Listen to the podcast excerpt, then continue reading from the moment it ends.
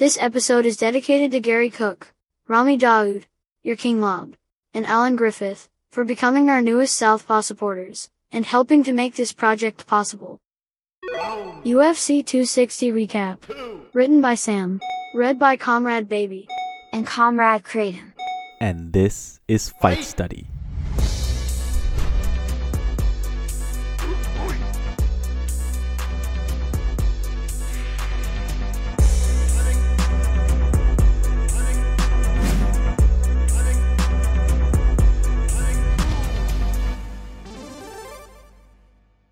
UFC 260 has come and gone, and we have a new heavyweight champion. Francis Ngannou becomes the third African fighter to become a UFC champion, and the first to win a heavyweight title. Much was made by Joe Rogan on how Ngannou left Cameroon, Africa, to arrive in Europe and eventually become a UFC champion. However, this can easily be weaponized as a bootstrap story to reinforce barbaric immigration laws and policies. Ngannou was much more patient in this rematch than in his first fight with former champion Stipe Miocic back in 2018. Ngannou also showed a new wrinkle with his wrestling, showing wrestling defense he did not show in their first fight. It was cautious aggression.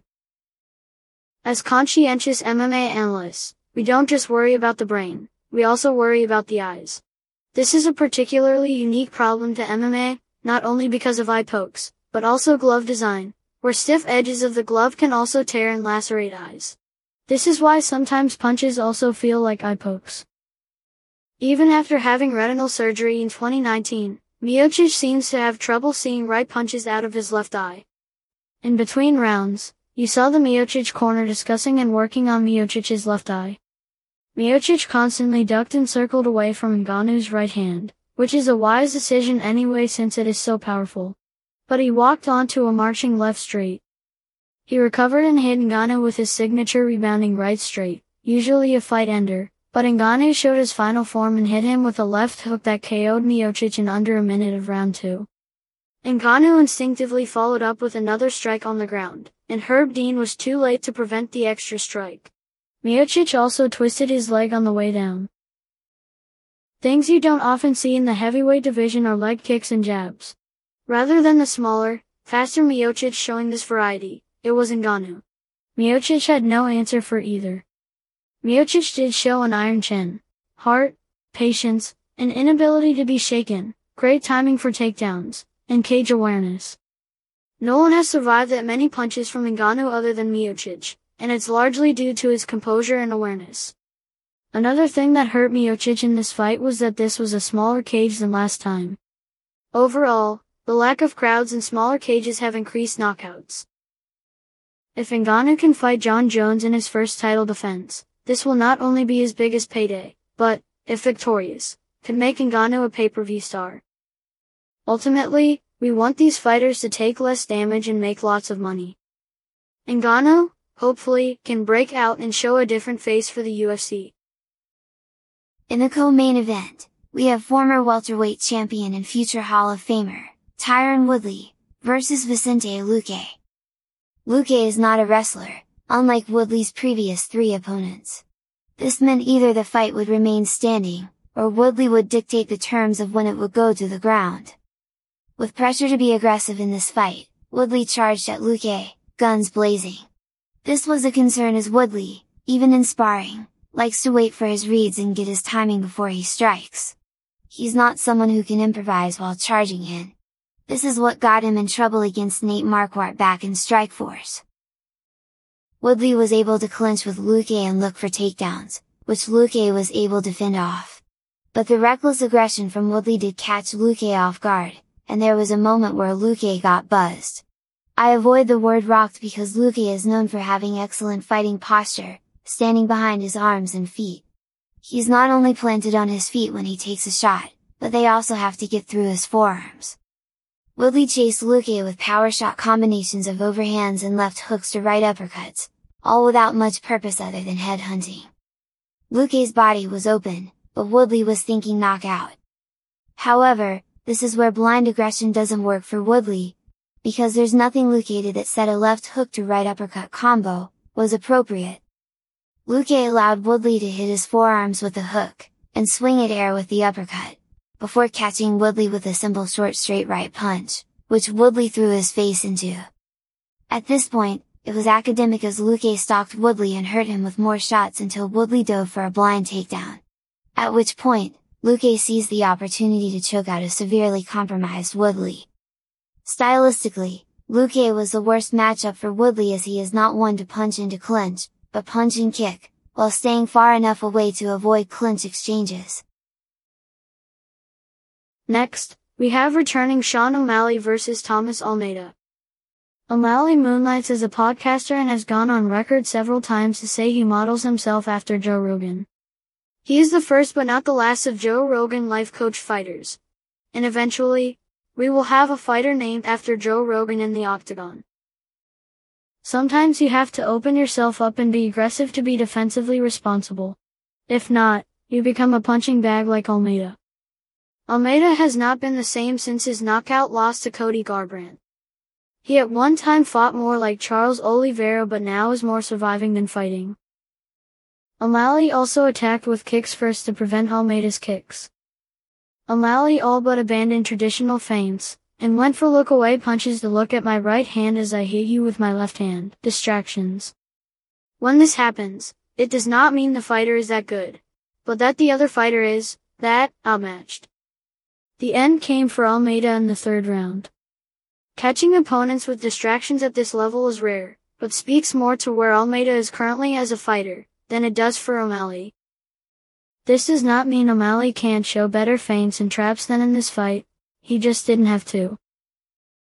Next, we have Miranda Maverick versus Jillian Robertson. It was competitive once it hit the ground but was clearly one-sided when it was on the feet. Maverick reminded us why Superman punches are no longer an MMA meta, by immediately being taken down by Robertson. Robertson on the ground is constantly scrambling for the back, and Maverick would have been wise several times in the fight to disengage and stand back up. Being only 23, these are growth lessons to improve as a fighter. For Robertson, being able to incorporate striking not only as setups for takedowns, but striking for striking's sake, will do much for our overall competitiveness.